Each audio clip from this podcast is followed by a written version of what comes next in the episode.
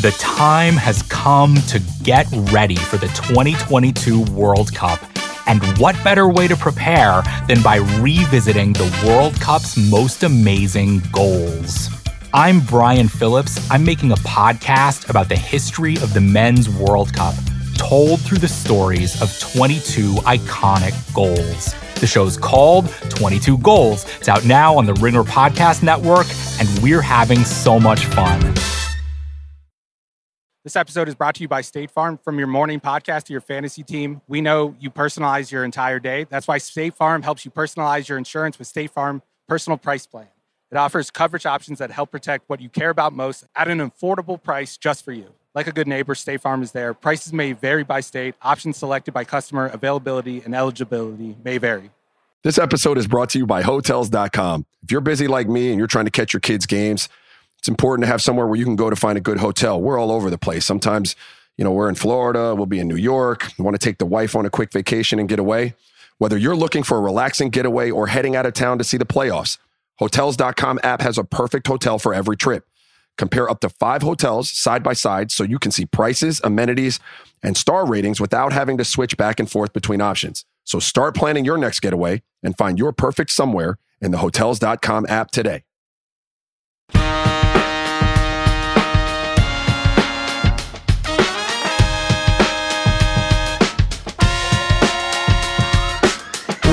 Welcome to Extra Point Taken. I'm Sheil Kapadia. As always, joined by Ben Solak. We come to you every week after Monday Night Football, where this week we saw the San Francisco 49ers take it to the Arizona Cardinals 38 10. We probably could have started recording this podcast uh, at like the end of the third quarter, maybe the middle of the third quarter, but we're professionals. We waited until the end. Benjamin, how, how you doing? How'd you enjoy that game? Yeah, I feel like when we first sat down and started figuring out this pod, we were like, yeah, and if Monday Night Football is just super boring and there's no reason to watch at the end, we'll just like start in the middle of the fourth quarter. And then all season, like good games or bad games, they've been close enough that we haven't been able to do that. And then I totally forgot that that was a plan until you just mentioned it. I was like, oh, that's right. There was no reason to watch Trace McSorley throw red zone interceptions for as big of a Trace McSorley fan as I am. Well, I have the reporter paranoia. So I'm always worried that even in a blowout, something's going to happen at the end and we will have missed it. And then we throw out a podcast and we don't have it in there. So that's good. We waited till the end. Hopefully everyone knows the format by now. Come on. It's, it's week 11's over. We're going into week 12. Hopefully you've been listening. But to our new listeners, here's what we do. We each offer three takes. We don't tell each other what the takes are coming into the podcast. And then one of us finishes with an extra point. We always start with Monday Night Football. So I'm going to kick us off, Ben. Here's my take from this game. I think this is the best 49ers team that Kyle Shanahan has coached. Agreed, 100%. Really? Oh, okay. Yeah. I, I, didn't think you were going to agree. I was thinking about this. I was thinking, all right, Sheil, try to come up with something from this game. It wasn't the most eventful game, but I'm watching it and I'm watching Christian McCaffrey have over 100 yards from scrimmage, and I'm watching Deebo Samuel on the 39 yard touchdown, and I'm watching Brandon Aiyuk with two touchdowns, and George Kittle with one. And then there's like two minutes left in the first half, and you know Joe Buck and Troy Aikman are like, "Oh, here comes Elijah Mitchell." For the first time, and he just starts gashing the Cardinals defense. So listen, that 2019 team went to the Super Bowl. They were 13 and 3. Record wise, this team's not going to be as good. Defensively, probably not as good on the defensive line. But this offense, I mean, my gosh, I think this was the first game we saw it in full force. Not, you know, they played last week, they played the Chargers, but this was the first time you looked at it and we're just like, how is anyone going to defend this offense?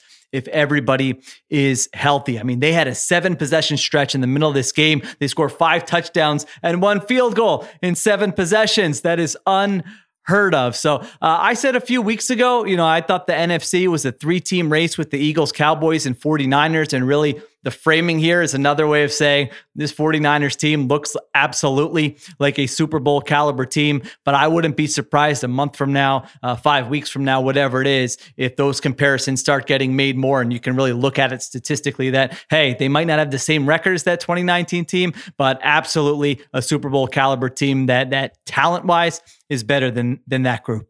Yeah, man. If you want your correct NFC playoff picture takes, come to Extra Point Taken, man. We were we we knew through the through the through the the one thing New York right. Giant weather, the Minnesota Vikings time, so on and so forth. Man, we knew it's Cowboys, Niners, and Eagles. That's the whole that's the whole picture, and everybody else is just kind of incidental. The uh, EPA per play comparisons, 2019 to 2022 for the Niners. Offensively, uh, they were fifth in EPA per play that season.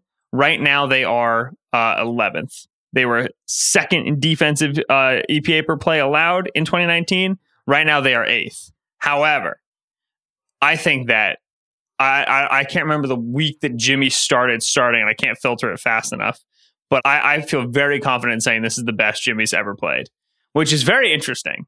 Really? There is a yeah, oh yeah, and this in it for sure. There's much more much much is too grand. There is more. Like the uh, willingness to play out of structure, creativity, uh, hanging in the pocket, deciding to make a different throw. Uh, McCaffrey helps him out so much because I think he feels so much more confident in his safety blanket than he previously did. And that I think emboldens him to hang on to the ball a little bit longer, emboldens him to try to buy some more time in the pocket. Says, all right, if I have to just kind of like chuck an inaccurate ball while I'm getting hit into the flat, it's not going to be second and 11. It's going to be second and six. So that's huge for him. But like, man, that first touchdown to Kittle, third and three, breaks the pocket, starts scrambling, running horizontal on line of scrimmage, buying time, unblocked man in his face. I my Jimmy sensors went off. Like, ah, this is a bad play. The second he went to throw that ball, I was like, goodness gracious, Budda Baker's house in this. I had no doubt. And then it's just Kittle in space.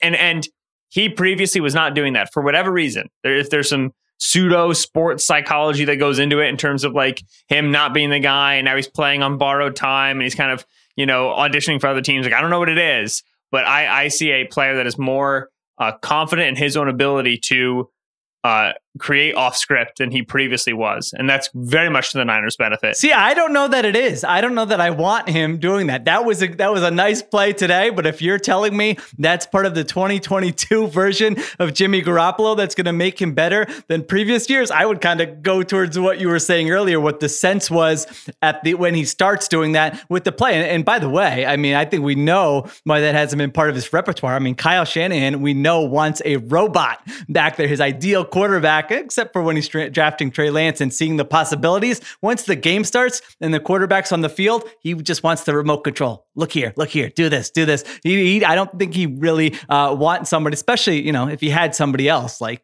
Lamar Jackson, whatever, with Jimmy Garoppolo. Uh, I, I, would even wonder what he would tell him in the film room this week about that play. But that's just my take on it. I mean, I, I don't know that those plays are going to end up with positive results more than negative results going forward. So what I would say to that is it's it's all cost benefit, right? It's okay. The story on like scrambling quarterbacks, quarterbacks go to create outside of structure, is that they're inevitably going to, they're, they're like you know, they might create great plays, but they're also going to kill you with like bad sacks, bad interceptions. You know, uh, they're going to leave the pocket too early, and like, what's our cost? What's our benefit? Is the juice worth the squeeze? This is where like you get on your Josh Allen, Kyler Murray, Baker Mayfield continuum, where it's like Allen clearly worth it all the time. Kyler usually worth it. Sometimes you're like, dude, just sit in the, like read out the pocket. And then Baker, where you're like, you are not an athlete. Like you cannot be playing like this. The the thing with Jimmy, in terms of cost benefit, is that a robot pocket quarterback who's always taking like the safe throw, always executing the correct reads, shouldn't throw the number of interceptions that Jimmy does and has historically done over his time with the Niners, right? Like Jimmy has been a high interception quarterback without having like gamer throws, without like shooting the ball 20 yards down the field, hitting deep verticals, but he's still high interception. So Jimmy was giving you the second edge of the sword without giving you the first yeah. edge. So it's like, oh no, I don't know if I want him playing off script. I don't want him screwing around. What if he makes a bad play? But he does that from the pocket, man. Like that, that's happening. This is Jimmy, yeah. period. So if that means I get two more plays a game where third and three he extends and finds Kittle for a touchdown, absolutely. And yeah, sometimes it's gonna look horrible, but guess what? Sometimes Jimmy from the pocket, like he tried to throw Deebo Samuel into getting killed by Isaiah Simmons oh tonight, gosh. right? Like he like he always has these throws. So it's not like you're inviting more chaos that you previously didn't have in his play by having him be a little bit more willing to be off script. Like this is Jimmy. He's already doing this. Yeah, I think he's looked pretty pretty similar to previous years. But I liked your point about McCaffrey, and I think you or Ruiz made it uh, a couple weeks back when the trade was first made. That like the checkdowns to McCaffrey now can be pretty exciting plays. I mean, mm-hmm. they might not be an explosive play, but they certainly eh, they might be, yeah. and they might be eight yards, they might be twelve yards rather than four yards or uh, or six yards. And so uh, just having that, I mean, the, you just again tonight was just like every possession there was someone different doing something, and then Trent Williams is out there, and the offensive line really played well tonight. That's always when I look at how do you stop uh, the 49ers offense. I mean, one Jimmy Garoppolo is going to have those games where he doesn't look good, where, you know, he, he, played well tonight. He's in a nice position to succeed, but he's going to have bad games. And then the other thing is there will be games, I think, where their offensive line can get overpowered, but that didn't happen tonight. So, yeah, yeah. That, that, team is uh, sitting pretty, looking ahead. I think they have the third easiest schedule if you look at Unpredictable, which looks at kind of the betting market. So, uh, they have a lot of winnable games on their schedule. I think they'll finish with a top 10 offense and a top, top 10 defense I mean, it might be top five in, in one or both of those uh, categories. So uh, they are going to be a team that is a tough out in the NFC and certainly near the top of the list of contenders. All right, Benjamin, what do you have for your first take of the night? Yeah, so we talked about this uh, uh, McCaffrey trade, what it's done for this team. Uh, I decided to go for right another trade deadline check in. Early trade deadline winner three weeks in, no team has to be happier right now than the Baltimore Ravens because Roquan Smith has like fixed the whole freaking defense in Baltimore. Now, massive caveat time. Saints with Andy Dalton, bye week, Panthers with Baker Mayfield. I don't want to put yeah. too many eggs into this basket. But early in the season with the Ravens, we saw that they move on from Wink Martindale as the defensive coordinator. They bring in Mike Macdonald, this uh, this uh, uh, uh you know college inspired defensive coordinator. who's been with the Ravens before. He's foot in the NFL, foot in college. He's going to run the modern stuff that everybody likes. He's going to run quarters and sim pressures and light boxes. Blah, blah blah blah. And then they draft Kyle Hamilton and they sign Marcus Williams and they draft David Ojabo and they extend Tyus Bowser. And it's just like, man, it's a loaded, it's a stacked roster the the Ravens struggled so much last year by by putting themselves in bad spots with the heavy blitzes. This is going to be smarter. It's going to be better. And they walked out in week one, and it wasn't good. They beat the Jets. And then huge game. They gave a ton of points to the Dolphins. They gave up 26 points to the Mac Jones Patriots. This was back when we thought the Mac Jones Patriots was like a thing. Right? Like if you give 26 points to the Patriots, you got problems. Gave 23 points to the Bills, lost to the Bills. Like they were a bad, struggling defense.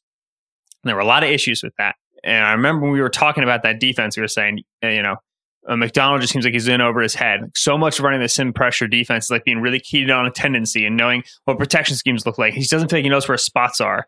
And they started to make some changes. Like Kyle Hamilton was playing a lot of snaps deep safety. They nixed all that. You look at his snaps recent weeks, all box safety, all overhang, all slot corner. He's not playing deep at all. All right, nice. Odafe Oweh, second year player. They needed him to be this elite edge rusher right? Then like, oh, Bowser gets hurt during camp. David Ojabo was coming off injury. We need Odafe Oweh to dominate. It's not dominating for them. He was just really, really struggling in how he played. Was going from 90% of the snaps, week six, 57, week seven, 55, week eight, 56, week nine, 57, week 11, 40% of the snaps.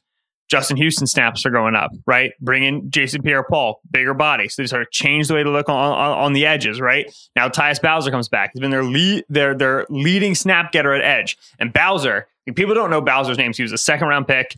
He was like a backup uh, to like Pernell and Darius Smith. He's an in house extension, so he hasn't been like a big name. Tyus Bowser's a doggone good player.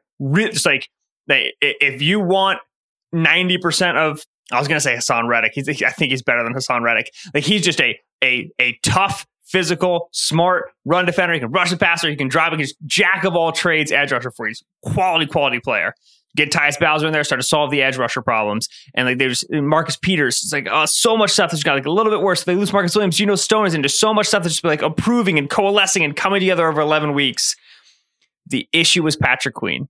The issue was this this talented linebacker who was just trying to solve the entire defense from the middle. He was the only impact player that had at the second level. He's a bit of a guesser. He's a bit undersized, just flying around, making impact play. They get picked on in coverage. He was just it was just the water was at his shoulders. So you could just tell it was just too much on his plate.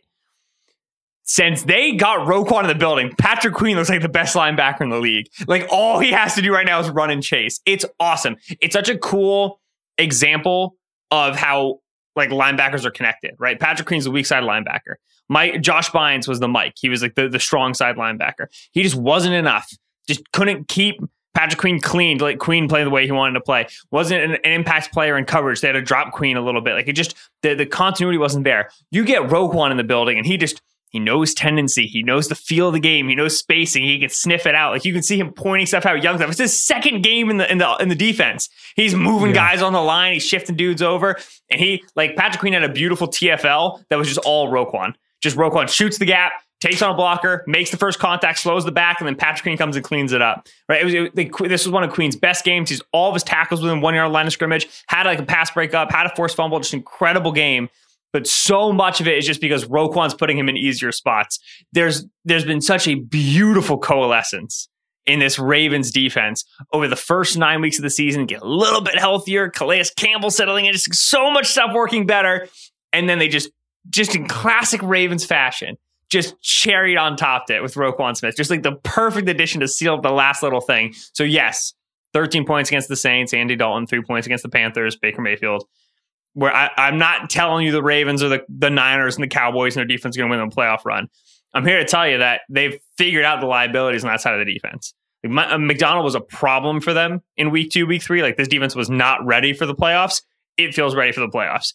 Offense, they still got stuff to figure out, but this Ravens team feels so much steadier than they did earlier in the season. Roquan's a big reason why. Yeah, definitely defensively. I think I was very bullish on their defense coming into the season. And then, like you said, it started off really poorly. And I was yeah. like, all right, Sheil, that was a terrible one of my first pieces for the ringers, uh, for the ringer ranking, the projecting the defenses for the year. And I had the Ravens up there, I think in the top three or the top five, and they come out and get smoked. But you're right. I mean, it's, you know, you never know when you add a new guy in. All right. Cause you always remember those. There's always stories. Well, you know, then it usually takes to the offseason. Well, it took him some time to learn the system. It hasn't looked that way with him so far. You mentioned. He had seven tackles uh, in that game. Patrick Queen had 12 tackles. So it's a, it, like you laid out there, it's a good example of how a guy being asked to do certain things that he can't do, and then you kind of change his role a little bit, and he's still a talented player. He might still be the guy you thought you were drafting high uh, years ago, and he starts to develop into that uh, into that guy you thought you were getting. So yeah, they have talent on that side of the ball. I don't know what I how I feel about the Ravens. I mean, they're seven and three. They've won four in a row. I do think one of their strengths is going to be they can win in different ways, and that goes to what you were talking about. There could be weeks where their defense comes out and dominates. There could be weeks where they win with special teams. And then there could be weeks where their offense clicks and looks good, even though it did not look good at all in that Panthers game where it was 3 3 going into the fourth quarter. So that's a good one. The Ravens offense, I can't talk about it because I'll get so frustrated we will not be able to finish this podcast. They gave Next Devin week. Duvernay like 90% of the snaps, and he had like one catch and one handoff. And after the game, like, yeah, we got to get Devin Duvernay the ball more. He's your only receiver. It, but with any legs at all, because Rashod Bateman's gone. How did you not come into the game? Oh, we got to get Devin Duvernay the ball more. Who were you thinking you'd give the ball to instead of Demarcus Robinson? You know, like Demarcus Robinson. What a game! see if DeSean Jackson's hamstrings are enough for 15 plays. Yeah. Get some James Proche with his weirdly big hands for his frame. Ah, He's the only receiver you have with talent. Drives me up the wall. This offense. They don't have a lot, a lot of uh, options, as we've discussed here. It has to be a lot of Lamar kind of putting the offense uh, on his back. I mean, Duvernay is a nice player, but I don't know that they go into a week saying we got a game plan touches for him, but maybe they will. All right, let's get to my second one. I think Sunday marked the end of the Zach Wilson era with the Jets. I, am not telling you that means he's never going to take a snap for them again. But I think whenever this thing ends for Wilson, and it will end, it could end this week. We don't know. Robert Saleh said, you know, he might go to a different quarterback this weekend. That is probably, you know, if you looked at the percentages, the most likely scenario. Because usually, if that's not the case and you're sticking with the guy, you just say you're sticking with the guy. And he did not say that. So whether it's this week, whether it's later this season, whether it's the off season, whenever the Zach Wilson era ends with the Jets, I think we're going to look back at this weekend as kind of the turning point.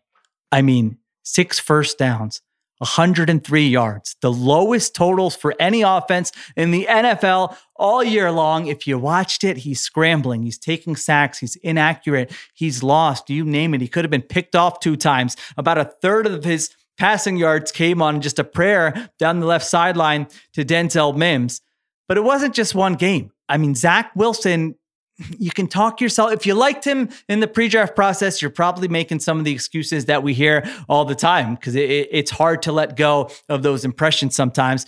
But he's been a bad. He's been one of the worst starters in the NFL this year. He's 33rd out of 35 quarterbacks in EPA per pass play. And a lot of the excuses we generally make for young quarterbacks who are in their first or second year in the NFL don't really apply to Zach Wilson. I mean, if you have eyes and you watch this Jets team, Yep. He is what's holding them back. Their yep. defense is phenomenal. Their uh, play calling, they're making it, it's a very quarterback friendly scheme. They have talent at wide receiver. They have a run game. The offensive line was injured, but it is good enough for a quarterback to succeed. And he is what's holding them back. And he hasn't really had the highs, the flashes you would look for from a second year player. Like his highs are basic competency the way I the way I've seen it this year. I mean, I have never really watched him and gone, "Ooh, if they can just bottle that up for an extended period of time, oh yeah, that's going to be the guy." I haven't seen it. Maybe others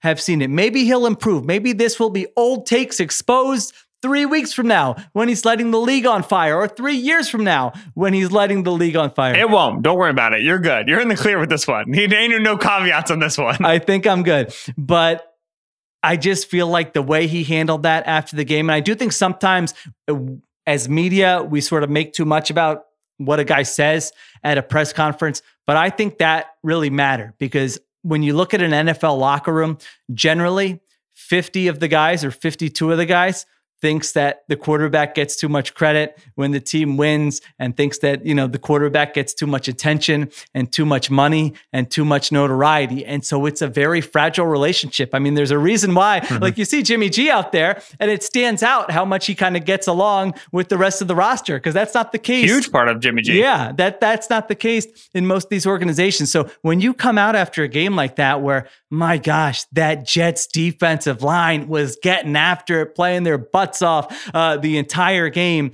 and you have produced 103 yards, and then you say you don't feel like you let the defense down, and you point to the wind as a factor on some of these throws. I mean, come on, that is not going to sit well. So you add it all up, and I just feel like whenever the end comes, again, it could be this weekend, it could be weeks from now, it could be the offseason, whatever. We're going to point back to week 11 and this infamous game against the New England Patriots and the post game comments where it all went wrong for Zach Wilson. Three weeks ago, after they lost the first Patriots game, this is when they were on like a winning streak and lost to the Patriots. Robert Saleh was asked point blank. He was like, did, "They were like, did you ever think of pulling Zach in this game? Because it was a game where he had, he had three picks, right? Two of them on like throws he was like kind of trying to throw away, but also not really. Yes. And Saleh was like, "No, I never thought about taking him out." And then he was asked, "Is this a situation where, independent of how he plays, good or bad, Wilson's going to take every snap for the rest of the season, barring injury. And Saleh went, correct. And then three weeks later, Saleh said, I don't know who my quarterback is this week. What were you thinking, man? Like, it's like, and like, no one's going to care about that. I'm the only person who's going to. I don't care about that because what's he going to? You really don't want to say anything until the moment where you're ready to make the move. That's why I think he's good, probably going to make the move. Yes, but at the same time, last year Mike White beat the Bengals, and they asked him. They were like, "Hey, is White going to start when Wilson comes back?" Yeah. And he went, "Anything's possible." And that's that's my thing is it's not about what you say; it's about the consistency of what you deliver to the locker room. And that's why I think Saleh's backs up against the wall here with this decision. Is because since day one, when Saleh arrived in that building, he preached a gospel of like he's he said this multiple times. You can find this quote in multiple pressers going back to the beginning of first year this year, where he says the only difference between player A and player B is reps. He says this is the NFL. If you get if you get time, if you get opportunity, that's that's the only like the only difference, right? If you if you if you get a chance to play, you deliver on those reps, you develop on those reps, you're going to get better, right? Like he's a very big like you put in the hours, you're going to get the product back, right? We win, we earn reps here with the New York Jets. And Zach Wilson's not earned reps is active, de- like you said, an active detriment to the team. And the watch them play is so important because people love like like I, if I see another Zach Wilson from the clean pocket stat floating around on like articles and Twitters and broadcasts, I'm going to lose my mind. Right? It's like you know, he's seventh in the league in completion percentage from clean dropbacks. Watch the film, man. And clean dropback means screen. Clean dropback means right. bubble, like RPO. Like anytime he has to drop back, he can't handle it. And it's and I've honestly I've found watching him so interesting relative to watching like Justin Fields over the course of this season because through like any any, any metric we got EPA per play, DVOA, completion percentage over expectation, whatever who you want, and wins. People like quarterback wins. Uh, Wilson's been a better player than Justin Fields this season. You watch them at any point this year, and it's just very clear the difference in the two players in terms of the throws they can and they can't achieve, the way they see the field, the way they try to handle like certain down and distances, like the the toughness aspect of it, the aggressiveness aspect of it. Wilson hasn't shown me a, a, thing since starting for the New York Jets to indicate that he'd be a, a quality quarterback in the league. And I know Jets fans don't like me because I've been saying that since last year. I mean, this this this this is the the, the fruit of the of of your labor, right? I mean, like Mike LaFleur, this talented receiver room, this very well coached offensive line has been trying to find ways to cover for this guy for a year and a half it's just the juice isn't worth the squeeze. Like you have to move on. Yeah, I try not to uh, read. You know, rookie NFL quarterback seasons are usually going to be very difficult and can be very ugly. So I try not to draw conclusions there. But it's kind of you know the field uh, comparison is a good one because I didn't have really that strong opinions on either guy coming out. The Fields this year, I mean, if you're a Bears fan, you can absolutely identify the highs, the peaks, saying, "Oh my goodness, look at that ability that he's got on this play, on this possession." I mean, they had a four or five game stretch where they had the top five, top eight offense in the NFL. And that was due to a lot of different things, but there hasn't been anything like that with the Jets. And if you're an organization that's lost as much as the Jets have lost, and whether this is ownership, GM Joe Douglas, uh, coach Robert Saleh, fans, whoever, like you have an opportunity. I mean, their playoff odds right now are just under a coin flip. I think they're around 45 uh, percent or so. They're right in the mix there for a wild card spot. And given the way last week went, and how he handled that in terms of accountability. Like, if you were thinking about making a move, I would think you would just kind of look at it. And I mean, the numbers are the numbers. They've been a better offense without Zach Wilson than with Zach Wilson over two two years. That's just a fact. Yeah, this is the big thing for me. See, like their uh, playoff odds are a coin flip. You got to make a move. To whom? I'm very interested to see to whom because since the three quarterbacks have been healthy, Mike White has been the number two. Flacco's been the number three per depth chart per Saleh. And they asked, like, why is White number two? And Saleh's like, because we want to see what the young guy has, which I don't really get how making him two is seeing what he has, but whatever. Yeah. If you want to win games right now, make the playoffs, it's Joe Flacco, right? Like, it's not Mike White. I don't know. Is it definitely? I, I given what you saw from Flacco this year, I feel like it is. I don't know. And but and listen, I don't like the way that that makes me feel in 2022. I don't like saying that out loud. I know that doesn't make me feel good. I couldn't say yes. I was not going to give you a confirmation. You could yeah. have said Joe Flacco or uh, Steven Ruiz or Nora Princiotti. so uh, I don't know. Do they have to go with Joe Flacco? I don't know. That's just how I feel. How old is Joe Flacco? You got a guess? 37. Oh, on the nose. Sheil Kapadia, sports oh, sports right. podcaster over here. Round of applause. When's his birthday? January 16th. Got it only by a couple months.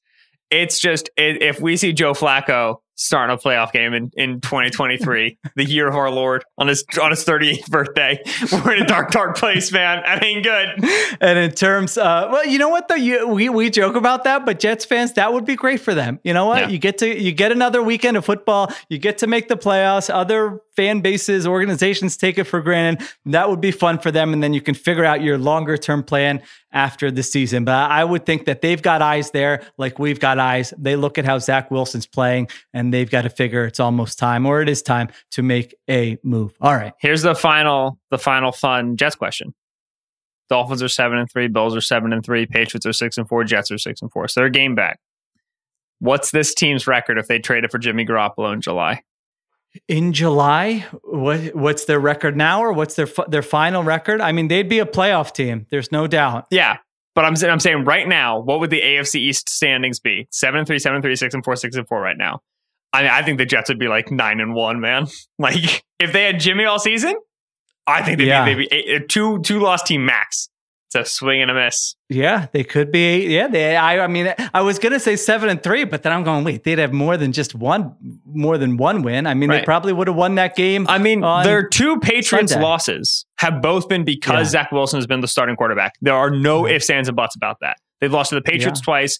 Both times, it has unequivocally been because of who the quarterback is. The other losses were 15 point loss to the Bengals in week three. Flacco was the starter. 15 point loss to the Ravens in week one. Flacco was the starter. In those games, they scored nine and 12 points. Yeah, you could easily make the case they win two more games. I think they're nine and one, man. Undefeated New York Jets with Jimmy Garoppolo. oh my God. This episode of the Ringer NFL Show is brought to you by State Farm. All right, football fans, the good neighbors over at State Farm wanted me to let you know that you really don't have to get that personal to get the personal price plan. Seriously, there's no need to tell anyone that you still sleep in an old school pair of your team's pajamas or that you have a breakfast ritual on game days that you insist results in a win. You know, I was just thinking about that with my dad. He hasn't taken off that Eagles Super Bowl hat in years now. I don't know if that's superstition or he just really likes the hat, but whatever it is. That's right. The State Farm personal price plan simply helps you create an affordable price just for you. Like a good neighbor, State Farm is there. Call or go to statefarm.com today to create your State Farm personal price plan. Prices vary by state, options selected by customer, availability and eligibility may vary. All right, what do you have for your second take? All right. The second take is this Detroit has righted the ship. The Lions are Ooh. fine. The there was that panic button, right? There was that moment in Lions record. They were like two and six. It was uh, uh, Dan Campbell's through 20 games is a worse record than that Patricia had through 20 games. Ownership is needing to be cajoled. They had, you know, we're, we're firing Aubrey Pleasant. We're making changes in the roster, like, you know, uh, this, that, and the other thing. The vibes were bad. And I live in Michigan. I interact with a lot of Detroit fans. My line at the beginning of the season was always listen, they're going to win six games, but the vibes are going to be so much better. Ringer podcast word. The vibes are going to be so much better in Detroit than they have been in previous seasons. They're going to win six games, but it's going to feel a lot better. It didn't feel good four weeks ago. Man, it feels a lot better now. Here's a here, here's here's a a stat that I think is very important. In weeks one, two, three, and then eight, nine, 10, 11, i.e., weeks that Amon-Ra St. Brown has played the Yes. entire game. Jared Goff is fifth in EPA per dropback. Uh, those those weeks goes Tua, Mahomes, Allen, Hurts, Jared Goff, Lamar Jackson, and Trevor Lawrence behind him. That's nuts. I don't know how this works, but Amon, actually, I kind of think I know how this works. But Amon-Ra St. Brown is like a fringe top 25 receiver and also like a top five most valuable player in the league. You're like a very odd, odd thing, but he is so important to this third down offense where he is automatic and Goff trusts him. Like, like Goff is the king of blind trust.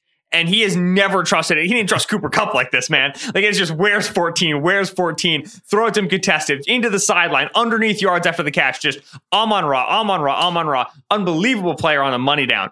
He's a high caliber blocker. He's an inside and outside guy. He can run deep. Like I said, he's a YAC threat. They give him touches in the backfield. Like he is emphatically mini Kupp. Like like the whole like oh Justin Jefferson's going to be in the Kupp role. Jefferson does not play the Kupp role in this Vikings offense. It's not happening. Amon-Ra St. Brown is to the Lions offense what Kupp wa- has been to this Rams offense. To me, that's that's like I, that, that's the the clearest connection that I see. So having him has been integral. Now, DJ Chark practiced last week, coming off injured reserve. The, today, Lions reporters announce Jameson Williams at practice. The troops are coming. Reinforcements My over the favorite hill. wide receiver Yeah. in last We, year's we, draft. ain't- yeah. we, we ain't got to throw to Tom Kennedy no more. No more Trinity Benson. We can, we can put these days behind us. They actually kind of like Tom Kennedy. I think they're going to keep him. But like the uh, the we're they're they're going to get the the weapons that they always anticipated having. Right, Chark's been on injured reserve since week three. Amon-Ra St. Brown's been banged up. De- uh, D'Andre Swift's another great example. Like he's supposed to be their starting running back into the season. He gets little nagging injuries again, and they go, you know what? We're going to live on Jamaal Williams. And they right now, by DVOA, are the seventh best rushing offense, and Jamaal Williams is clearly the starter. Like Swift is still banged up, but this past game, the past two weeks, Williams has been the plurality taker in terms of snap counts because they put him on the field, they put Swift on the field, they put Justin Jackson on the field. They have this three headed backfield. It works great. Right now, by DVOA, they're 16th overall, 10th in offense, 13th by pass, 7th in run. This is a functional offense.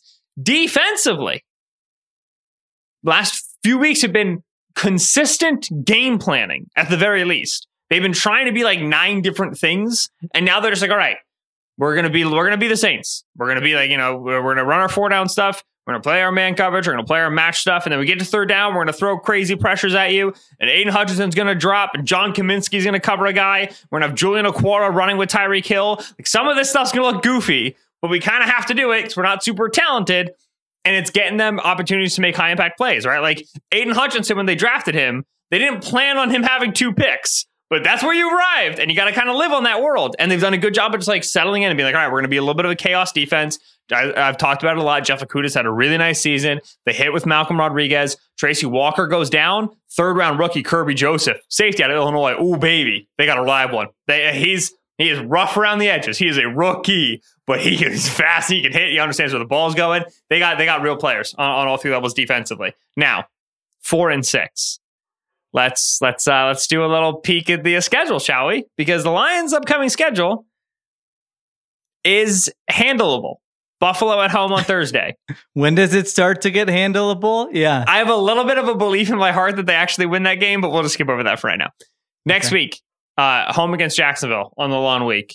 Uh, then they get home Minnesota, which can be a very interesting game. If we see Minnesota after this Cowboys game, if we see they kind of bounce back or if they skid, that's going to be an interesting one. Then at the Jets, we don't know what the Jets quarterback situation is going to be. At the Panthers, we don't know what the Panthers quarterback situation is going to be. Uh, home Chicago, we don't know what the Bears quarterback situation is going to be. Justin Fields got a, a, allegedly dislocated shoulder per the team, but Ian Rapoport saying it's not a dislocated shoulder. I don't know what's going on there. Week 18 at Green Bay. There's a very real chance this Lions team ends up like 8 9, 9 and 8 right? Uh, if uh, you lose to Buffalo and you lose to Minnesota and you sweep the rest of that that schedule, that's a nine and eight end of the season. I think the Lions are gonna. I don't think the Lions are making the playoffs or anything like that. They're like five and two the rest of the way. You're saying for nine yeah. and eight. Okay. I like They're it. healthy. I'm They're not healthy. there. I, I, didn't even get like Jonah Jackson, who was like gone at the beginning of the season, back. Frank Ragnow, gone a little bit at the beginning of the season, back. Like they are much more settled health wise. Uh, I, I think they're going to be like that team that's always on the bubble like it's going to be like week 17. They're going to put up the NFC playoff picture, and they're at like 10 is going to be the Lions with like you know two percent chance to make it. So it's not like they're going to be in the playoffs. But again, the the vibes, the feeling, the momentum is going to be so much more positive, and that the spearhead to this is that right now, this is from uh, Jeremy Reisman of Pride of Detroit, Rams draft pick 42% chance to be a top five pick for football outsiders. So the yeah. spearhead of the vibes is okay, nine and eight, eight and nine, seven and 10, screw it, who cares? Top five pick, this quarterback class, the way this offense has been working, offensive coordinator Ben Johnson getting some hype. I, I, I think that the, the Detroit had an early season scare where it was like, wow, this this Dan Campbell thing might really just fall through. And I think he rallied the troops And he circled the wagons. I think they they knew that they had something good. They just had to get a little bit healthier. Got Amon-Ra St. Brown back in the building. And this thing seems primed for a good winter.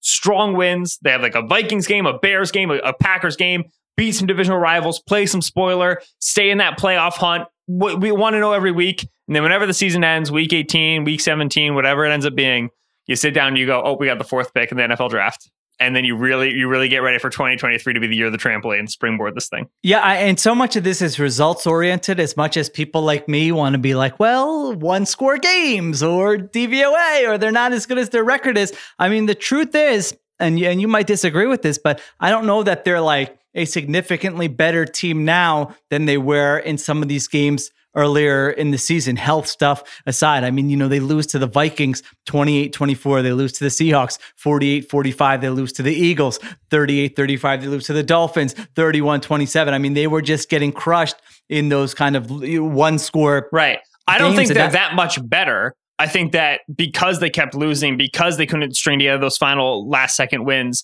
the the feelings were bad. It was like, oh no, we're going back 100%. down the pressure hole. The pressure now, was on. It, you just you just feel better. Like Dan Campbell yes. got his first road win last week.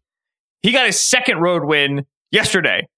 Like the, you yeah. know, like like they're just like the building blocks are getting put into place here, and that's I think that's why the things just feel a lot safer. Like the lines are four and six, right? And it's like a it's like a woo four and six. Like wipe the spread off sweat off your brow. Four and six. Yes, because it could have gone either way with going into that Packers game, where even that game, you know, you get a couple uh, red zone turnovers. The week a week later, I mean, the Bears were up by what two touchdowns or something in the fourth quarter of that game. Mm-hmm. They were in full control, and then the Lions come back and win that game. You know, yes, against the Giants this week, uh, they controlled that game the entire time. But yeah, and the Giants are a huge one because we talk about like we, we you know how legit are the Giants? What's the record mean for the Lions to be a seven and two team means a ton in that locker room. Yeah, like, that was a on the winning road. playoff team, and they they controlled them four quarters. That's huge. Yeah, hundred percent. So as much as uh, you know the one score games, and you look at point differential and all that, that's easy for me to say. If you're in the building and a coach or a GM and a player, you're like, I don't care about that. I would like to win some games here. And now they look more like that team that I think a lot of people expected going into the season. I wasn't as high on them as other people were. I thought they were probably you know like a six or seven win team, but kind of like what you said, I thought if they can get some pieces in place, get some improvements from the young players, and then draft a quarterback in the offseason, that's the ideal scenario for them. And it's really setting up that way. I mean, if they can just be competitive the rest of the way, maybe they win a few games, you continue to develop uh, guys, like, guys like Okudah, guys like uh, Amon-Ra St. Brown. It's funny, I didn't know those numbers with St. Brown, but every week when I sit down to do my picks and I get to the Lions game, I go, all right, is what did St. Brown practice? Is he playing or not? Because when he plays, it feels like their offense is absolutely able to move the ball. They do some good stuff schematically. I mean, you really have to say, you said 10th in offensive DVOA right? I mean, overall they're tenth with Amon-Ra St. Brown playing. Jared Goff is fifth in EPA per dropback. I like yeah. like that. I checked the filters 19 times. There is yeah. no way, but it's true. that that's that's good coaching. That's maximizing the talent on the roster. I mean, if you're producing a top 10 offense with Goff at quarterback and you know the other pieces that you have, which are not that great, uh, that that is a nice job by them. So yeah, we'll see what happens with them on. That was a nice. That's like a Thanksgiving preview too. Nice job out of you. It's all synergy. Mm-hmm. The Ringer NFL feed. It's all coming together. We'll watch, see what they do on Thursday afternoon against the Bills. All right, my third take. I think you might disagree with this one. Joe Burrow is an elevator at quarterback. And like we need to start acknowledging him as much going forward. I'm looking at this drive they had on Sunday against the Pittsburgh Steelers. I know the Steelers are not a great team, but they do have TJ Watt back. They have Minkah Fitzpatrick. I think their defense will be a little frisky down the stretch. Uh, Bengals lose Joe Mixon in that game. They don't have Ja'Marr Chase. They're up 27 23. They're backed up at their own seven yard line. Burrow goes back shoulder to Tyler Boyd. Then Trenton Irwin with a catch and run mm-hmm. for 32 yards. Then Boyd again. Boyd's a nice player. Boyd's not like a number one option player. Then a TD to Samaje Perine. Three TDs in this game. They go 93 yards in eight plays. And I was just kind of zooming out after that drive after that game. And I think in quarterback discussions now, we generally look at it on a scale of is this guy lifting everyone up around him, like, say, Patrick Mahomes or a Josh Allen, or are the pieces around the quarterback lifting him up? in a way we would talk about somebody like Jimmy Garoppolo. And I'm not going to tell you Burrow is as physically gifted as Mahomes or Allen, but those two guys aside, I mean, I think he belongs in the conversation with any other quarterback in the NFL. When you look at his resume the last two years, I mean, last year, maybe the worst offensive line in the NFL. They go all the way to the Super Bowl. He completes 70% of his passes, averages nearly nine yards per attempt. And then think about the Ja'Marr Chase, you know, losing Ja'Marr Chase. I mean, we see some of these offense. Think if the Eagles lost A.J. Brown or the Dolphins lost Tyreek Hill or the Vikings lost Justin yeah. Jefferson. Now, listen, the Bengals are a little deeper at wide receiver than those teams. I get it. But still, they've scored 79 points in the last two weeks. After that ugly performance on Monday night, we talked about after that Bengals Browns game, they've scored 79 points the last two weeks. And if you look at their overall stats, they are a much better offense this year than they were last year. They're fifth in EPA per drive. And I remember the conversation coming into the season they were really reliant on the explosive plays last year. Yes, that was absolutely true. Guess what? If you look at success rate this year, which for those who aren't familiar with it, all it means is if it's third and seven and you get eight yards, that's it tracks that the same as if you got 50 yards. It's just was this a positive play or not a positive play with EPA? Right now, they're third in success rate behind only the Chiefs and Bills offensively. So they figured some things out offensively. And I just feel like he's at the heart of everything they do. He's accurate, he's smart, he's tough. He doesn't make the throws that are getting circulated on Twitter and everyone's going gaga about. But when you just watch him do everything right, snap after snap after snap, and fit those throws in, and he's not afraid to give his wide receivers chances. I love that about him. I mean, he'll throw a back shoulder to Trenton Irwin if he needs, needs to throw a back shoulder to Trenton Irwin. And guess what? A lot of times it works. Uh, and the last thing is what I guess this is a kind of the, a theme of the show is how the teammates respond to him and how much they like him. I mean, I was reading a, a, just an article in the Athletic, uh, and Burrow was saying this was one of his most like enjoyable wins as a Bengal. And you see what all the other players are saying. Hey, as long as we have Burrow, uh, we feel like we have a chance. And so uh, I just feel like he and the Bengals are getting slept on a little this year. Now they have a very tough schedule, so I'm not telling you they're gonna, you know, win definitely win the AFC North, but that's a team. If they get in, they're not going to be afraid of anybody. They've done it before, and like I trust him in playoff games to come through. So uh, I feel like Burrow belongs in that. You know, if you want to put Mahomes and Allen in one category, I, I'm fine with that because physically what they do, uh, it does feel different than everyone else. But anytime there's a conversation about anybody else, I feel like Joe Burrow belongs in that conversation. Okay, yeah. So I I will share my agreement with this take conditional on a clarification. But I am the Ringers uh, Joe Burrow. Um, yeah. I know what the, what the word is. The mo- most high on Joe Burrow among Ringer staff, I think. Yeah, you're, you're, you're on Joe Burrow Island. You're Joe Burrow yes. Stan. Yeah, are you That's familiar right. with Stan? We got is that a good a good word for the yeah? Youth? I mean, I, yeah, am not right. going to use the listen when you're about to turn 40. You're not going to be calling people Stan, but yes, I uh, I You understand don't call people term. Stan. You call yourself. Where okay, did it even no. come from? You're well, I, I don't know the origin. I've always wondered the origin. You're a Joe Burrow stan. What did where did that come from? All of a sudden, these things just pop up on my Twitter timeline that I'm expected to understand them or you know even use them. Like you said, with all of a sudden everyone's saying vibes. Come on. I'm the old I'm the old Indian uncle of the Ringer NFL staff. I can't be doing all this. So Stan is a, a blend of stalker and fan. Oh, see, I didn't know that. Yeah, now it's but it's now been contorted to just mean like such an ardent defender of somebody that it goes beyond fandom. It, it goes to I suppose mm. standum in that way. Okay. All right. Elevator feels like a made up word that you are using to just kind of like shoehorn in a Joe Burrow take. I don't know what elevator is. Yeah, it means you elevate the players around you. You're not reliant on everyone else around you being you can you can excel under less than ideal circumstances. That's what it I, yeah, I have never had an issue with Joe Burrow as an elevator. Joe Burrow is saddled with, in my opinion, poor offensive coaching and has lifted the floor of that for quite some time. However, and this is, I think, a false dichotomy that exists, or I should say, something that that I think NFL fans and quarterback aficionados think is mutually exclusive that isn't. While an elevator, Burrow is also limited, right? Burrow, like Burrow, is a very high sack player. Part of why he's a high sack player is because of the way is because of the same stuff that makes him an, an, an elevating player, right? Like Burrow thinks he can always figure out an off a defense pre snap. Burrow is uh, on Tom Brady levels of confidence in his ability to decipher a pressure look, decipher a coverage rotation, figure out a tendency, set a protection, get to a hot route, yada yada yada yada yada. And so when he's wrong, he tends to just take it on the chin. He doesn't really like update his his his analysis post snap necessarily the way that he should. Burrow also is like a fervent thrower of the matchup, right? Like uh, like one of the reasons why they lose Chase and they're they're so comfortable with that, they're so easy to rebound from that is because Burrow is perfect for Tee Higgins and Tee Higgins is perfect for Burrow. Tee Higgins is open if there are three people on top of him with handcuffs. Like like Higgins is just an unbelievable matchup player and Burrow is a matchup thrower. But where's Tee? What route is Tee on? Ball will be out on time. It'll be catchable. You do the rest, right? And so like That's a skill though. And, and it is. It is. It, that, that, that's what I'm saying is like that elevates the offense, right? Like th- there's no way this offense would work with a quarterback who dithers. Like like like a Yeah.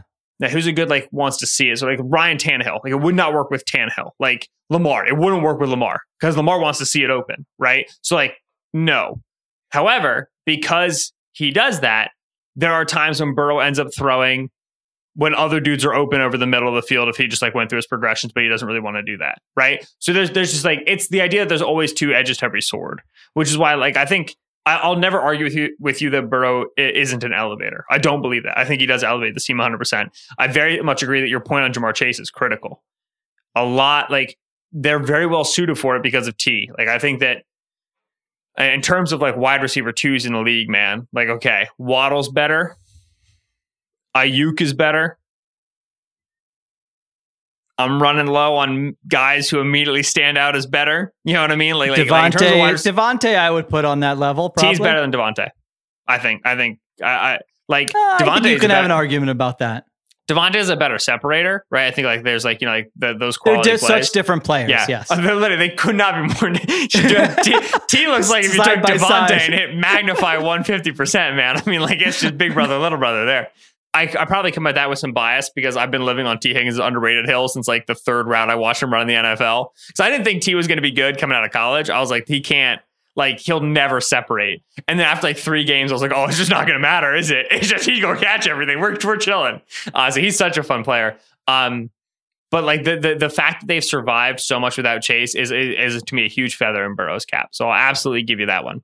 Uh, he is an elevator. This Bengals team is absolutely 100% one of the better teams in the league. When I go to list Super Bowl contenders, I don't list them. They're probably the first team out.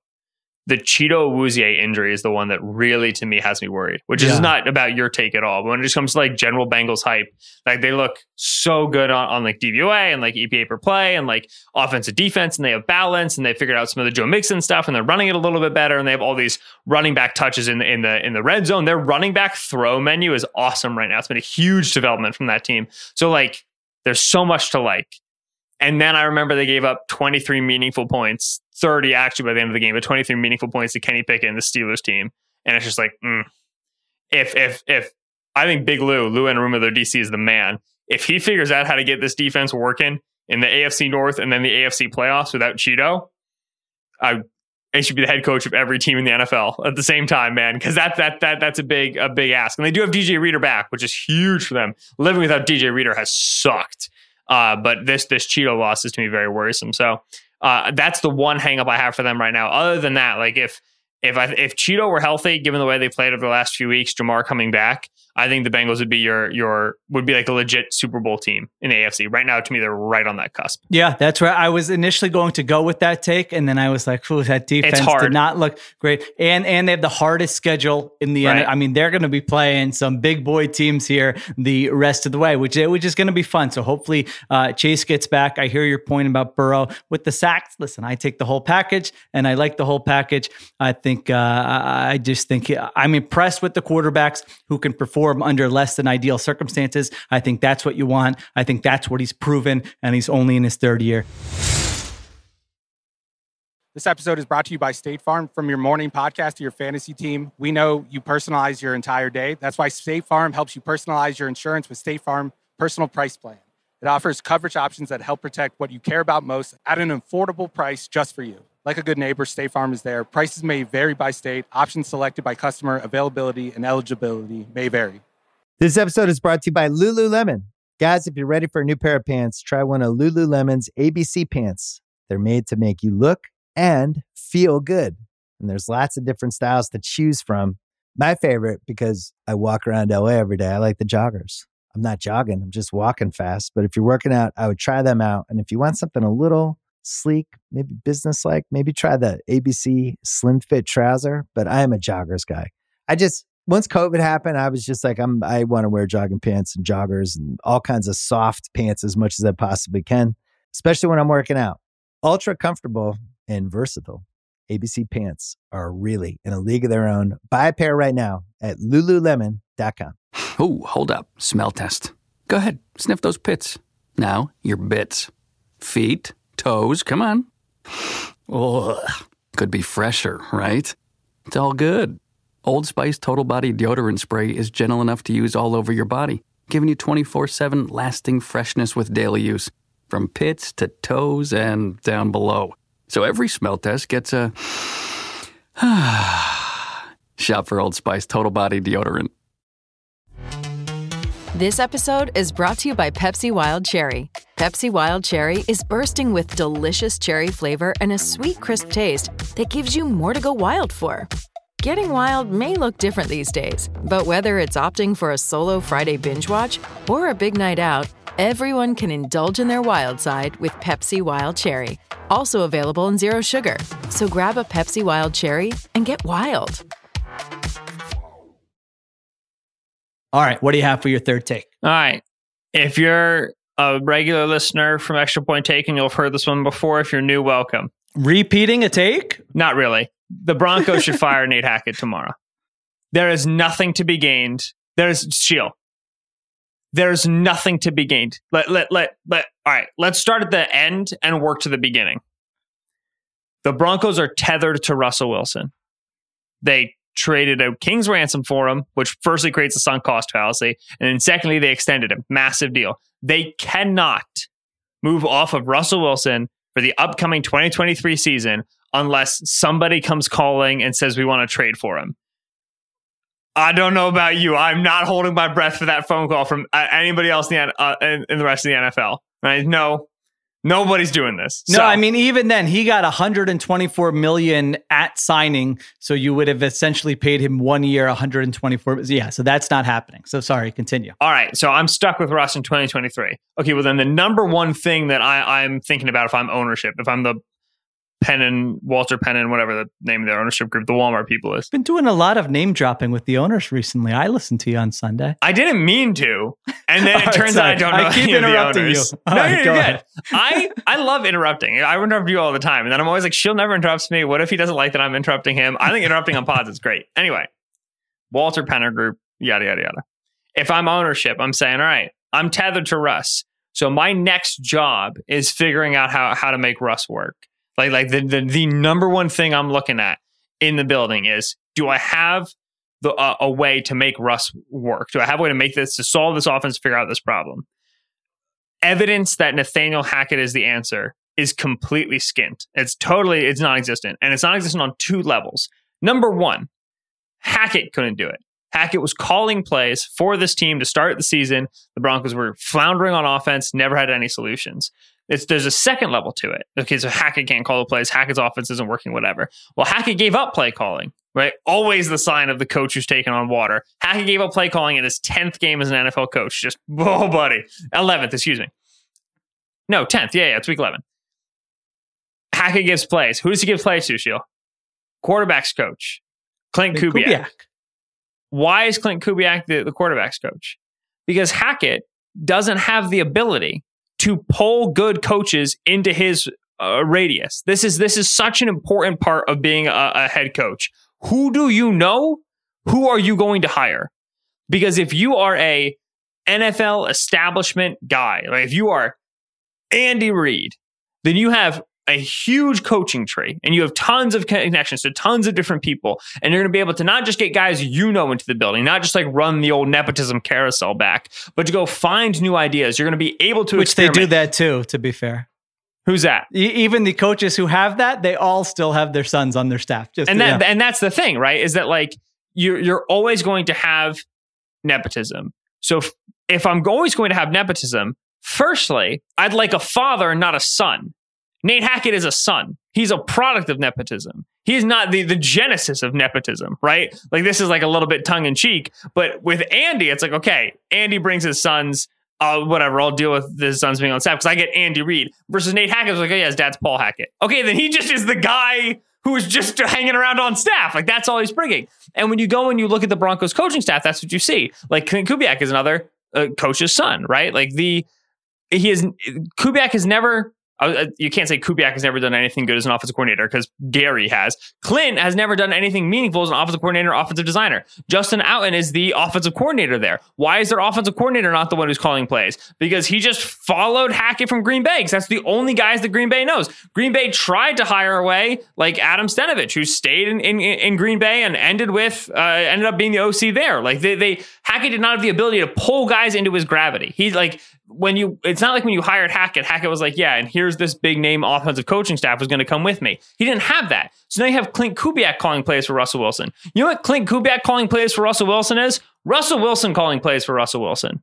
You're not, you're not, there's no, there's no value add here, right? And when you go and you look at who Russ himself wanted to be his offensive coordinator. He like handpicked Shane Waldron and it lasted for a year in Seattle. Like, Russ doesn't know what Russ needs. You have no guiding force on offense right now at all. On top of this, as we've established, Hackett is a negative ad in terms of game management, right? The Raiders get down the field, opportunity to potentially win the game. They're scrambling up to the line, 30 seconds left. They have no timeout. Nate Hackett sprints down the field. You have one of two options here. You have to call a timeout right now, circle the wagons, figure out what we're going to do, have the opportunity to get the ball back with 40 seconds left and go kick a game winning field goal in regulation, or you don't call a timeout. You run the clock down on the Raiders and you tell them you're not going to have a lot of, you're not going to have all the opportunities. You're going to have to spike the football. You're going to have one less down to try to punch this ball in. Hackett lets 20 seconds run off the clock and then calls a timeout. He splits the difference, and in doing so, helps the Raiders and hurts his team. Like just can't can't manage a game. So okay, Hackett's bringing nothing. Oh, I forgot the most important thing. They just waived Melvin Gordon. The player doesn't want to be there. The player was upset with him. He said, "We're going to fix this problem." Then he traded for Chase Edmonds in, in, in, in the in the uh, in the in the Bradley Chubb trade, and then they're running Latavius Murray off of waivers, and they didn't even trade Melvin Gordon at the deadline, and now they're waiving him. So the players don't want to be there, and the roster management is terrible. Okay, so all this is Nate Hackett.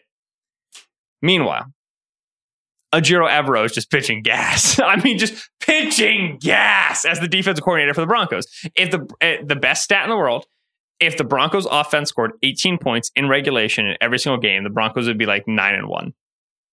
The, the, the Broncos defense has been immaculate this season. Unbelievable. So, Ejiro Evero's first time DC. I don't think Evero is going to walk in as a head coach and solve the problem. What I do think is this if they let Evero leave the building for a head coaching job next year because they kept they're keeping Nate Hackett, they are allowing the issue to compound. Everybody in the entire world right now is writing the Russ trade is the worst decision a team's made in 10 years, just uh, ruined the Broncos. The Hackett hiring ruined the Broncos, one of the worst decisions. Oh, it's terrible. Hackett Russ hiring set the Broncos back 10 years. You want to set yourself back for 15? You want to make it work. You want to you want to just sink the cost and say, well, we committed to these guys and let Evero go become the head coach of the Carolina Panthers next year. It's twice the issue. You just made the same mistake over again. So I'm not sure Evero's ready to be a head coach. I would I would fire Hackett tomorrow. I don't see what he does as a head coach. I just don't. It, and he was hired by a different ownership group. You're clearly going to move on from him because he can't solve the Russ problem for you. Promote Evero and give give yourself a seven game, a seven week runway to see if he can keep his head above water as a head coach. There's a chance that he can't. There's a chance that he's not ready. There's a chance he just has to be a DC. That's okay. You give yourself that period of time to see if he can be the head coach for you. And if he can, huge, huge, huge problem solved for you because now you get to keep that guy in the building and have a good defense next year. And if you just get average on offense, you'll be a legitimate team. And if not, then you try to keep him as the DC. And if he leaves for a head coaching job, he was going to do that anyway. So you get yourself a chance to run a trial, right? To say, okay, this is what's going to look like with Evero. We'll let Clint Kubiak call the plays. We'll see if there's any way that Evero, with his perspective on football, can help us on offense. But if he just can call the right timeouts, throw the right challenge flags, go for in the right fourth downs, and the defense doesn't drop off, sign him. Sign him the, the moment you can sign him, be the permanent head coach. Keep one good coach in the building, solve the rest of the problems. There's, you, you have to see if, if you have a chance of a future with anyone who's in the building right now. The longer you leave Hackett as head coach, the more blind you're making yourself when you enter the 2023 cycle. I think it's a good idea. Their season's over. You know, Hackett can eh, listen. Hackett's, I've said it before. He seems like a nice guy. If he were my neighbor, I feel like that'd be a good situation for me. I, you know, listen, I like my neighbors as is now, but you know, if Hackett joined the neighborhood, I'd be like, okay. There'd be a lot of, there'd be a nice... lot of, of, of head oil conversation, a lot of, a lot of well, non hair yeah. care you know, no, which I no always sharing. enjoy. Yeah, I would like to know: Does he use the Mach three? Does he go electric? What's his moisturizing plan? How? So yes, not to go on a tangent, but yeah, that would be uh, an, an added. Does benefit. he use the Mach three for sure? But uh, but yeah, I mean, he if he's going to be gone, and we think he's going to be gone, I like that idea. Give Evero a chance. Uh, you know, we, we talked about with Jeff Saturday, minority coaches not getting the same opportunities, and this would be an opportunity to at least hey, get him in there, get it. Let's have him get some experience gather information. It's a far from perfect situation, so I wouldn't, you know, just be judging it by how he operates in the uh, seven games or whatever they have left. But co- hiring coaches is really hard, and so you gather information. If it's like, hey, this is going really well, the players really responded to him. He's really organized. His game management has been outstanding. Now in the offseason, you know, you can hire a play caller and say, hey, I'm just ha- handing you the keys to the offense. This is your offense. Give me your plan on how you can help help maximize Russell Wilson and get us back on track. And now you have an option going into 2023. So uh, I like your plan. plan. I, there's there's really no benefit to staying with Hackett at this point. So if it were the same ownership group that hired him and like whatever, you know what I'm saying. But at this point, like with yeah. how tethered they are to Russ, it's just you have to find out something. Especially like it's not just like their defense has been good it's been arguably the best defense in the league, and it's a yeah, completely first, wasted second, season. Third. Yeah, it's it, right there. If, if Evero is anywhere else but in Denver next year, holy smokes, did they mess this up? And, de- and, and we talked about this on the scramble last week. Defense can be volatile year to year, but they're bringing back most of their defensive personnel. They've got a lot of good young players, so they're they don't have like you know three major free agents that they're not going to have on defense next year. And while like they are bringing back a lot of good players, and the Russ thing was so large and so visible that it probably occluded some of this. It's not like we were sitting here going, you know, the Broncos defense might be like, you know, top, whatever, whatever. We, they just right? get thrown in as an addendum, right? So they have good young players, but there's a little bit of chicken and egg with like, all right, how good was Baron Browning going to be if a young DC didn't come in and go, you know, we can rush a 230 pounder off the edge. You know what I'm saying? Like there's, there's, you know, the the the DJ Jones addition, but like they lost Justin Simmons, Caden Sterns goes in there, plays out of his mind. There's like, there's chicken and egg there. Like they have good young players. They also have a DC who clearly gets it, clearly oh, yeah. gets it, and that's a rare thing to have. Yeah, he he's done a fantastic job, one of the best jobs of any coordinator in the NFL, no doubt about it. All right, I'm going to finish this off with the extra point, simple exercise. Ben, we'll do this quickly. Going into Week 12, I think I'm done with four, 14 teams in regards to making the playoffs. 14. 14 right. teams I've outlined and said, you know what? It doesn't mean you have to stop paying attention to them. Some of them might have young, fun players. If you're a fan of these teams, you're going to watch them. I get it. It's part of the winter. It's what you do on a Sunday or a Monday. But in terms of looking at the playoff picture, these are the teams I'm done with. When I hit one that you feel like, eh, let's have a conversation or you're not quite sure, stop me. All right. Houston Texans. Yeah, send them. Chicago Bears. Yeah, yeah, yeah. Carolina Panthers. Yep. Los Angeles Rams. Oh, yes, very much so. Denver Broncos. Yeah. Pittsburgh Steelers. Yeah. Thinking about it. Okay. Uh, Las Vegas Raiders. Yeah. Cleveland Browns. Yes, obviously quarterback change incoming, but three and seven at this point, just not not yeah, too too big of a hill to climb. Arizona Cardinals. Yeah, send them. All right, now I think we're going to get to some tougher ones to close us out here. Jacksonville Jaguars. Yeah, I mean, like it, it's they're so irritating because they're so much better than this group of teams. I realized when yes. I was doing the Texans today, the Texans have one win. It's against the Jaguars they're such a bad team. The Jaguars are such clearly a better team. It's so dumb. But yeah, right at this point, you're you're three and seven. Like the ro- like it's mathematically possible, but the road is, is too tall to climb. They're going to be frisky. They're going to get some regression working in their favor and win yeah. some of these games down the stretch. But yes, in terms of playoffs, they're out. All right, Indianapolis Colts. Yeah, four six and one. Defense is really good.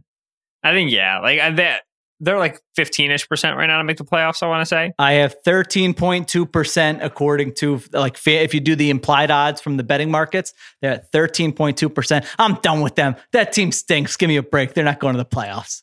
Defense has played well. Yes. All those odds you pull out are going to be too low though because the sportsbook's taking vig out, right? Uh, this is this is a conversation I, about betting markets for a different time. Yeah, yeah, yeah, it's too yeah. confusing. Yeah. All right. All right. So I've got three more here. I think one of them you're definitely going to say no on. So let me save that one for last. Uh, New Orleans Saints. Yeah, gone. No, absolutely. I've been out gone. on the Saints. Okay. I'm, I'm gone, right. baby. Yeah, yeah. I knew you were gone on the Saints. All right, last two. Green Bay Packers. Four and seven. Four and seven, 15.2% chance Yeah. after that loss Thursday night. They, they, their problems ain't going away. Last one, Detroit Lions. No, I'm not out. I'm not out no, lines. all right. All right. Yeah. So there you go. All right. So you have 13. Yeah, I'm looking at 538. They're at a 12% chance. But that's the thing is like Lions versus Packers, like the Lions problems are going away. The Packers problems are continuing to accumulate. Like even if like, like oh, they just beat Dallas. Yeah, but like watch them play. You know what I'm saying? Like it's like they Rodgers is not executing the offense. The offensive line's not playing at quality. Their defense has has tried to make the necessary changes. Like I, I, I will tip my cap to Joe Barry, who has experimented with doing different stuff, but they're simply not playing up to the caliber of of individual players that they've got there, the amount they've they've invested in. And to me, like those those issues aren't going away. Versus Detroit, where like we said, like Detroit's four and six, they're they're average by DVOA. This you know flip two coins. This team's six and four. So this they to me they, this team has kind of solved their problems more so. It's uh, this game against the Bills is going to be very interesting. The Bills have not been great over the last couple of weeks. Josh Allen is is leaving the door open because he just is this this elbow injury is clearly affecting him on a snap snap basis. So like I've been looking at Detroit plus nine and a half a lot for this Thursday game, man. At home, good vibes. You know, Amon-Ra's healthy. It's it's tricky. So this Bills team game is going to tell us a lot. They probably lose it. It's four and seven, and at that point, you know, you you kind of add that loss. You basically have to win the Minnesota game to stay alive. Like it's a very tough ask, but if they keep that Bills game close, I think the Lions again they're going to be hanging around in that playoff picture. So I'm not ready to discount them just yet. All right, there you go. I've got 14 teams. Teams, goodbye. It's been uh, nice knowing you. Don't worry, we'll still talk about you on Extra Point Taken about what you're going to do in the offseason. I just don't think you're uh, a factor for the playoffs. Ben's got 13 teams. That'll do it. Thank you to everyone for listening. Thank you to Christopher Sutton for producing. Additional production supervision by Conor Nevins and Arjuna Ramgopal. Everybody, have a great Thanksgiving, and we will talk to you next Monday night.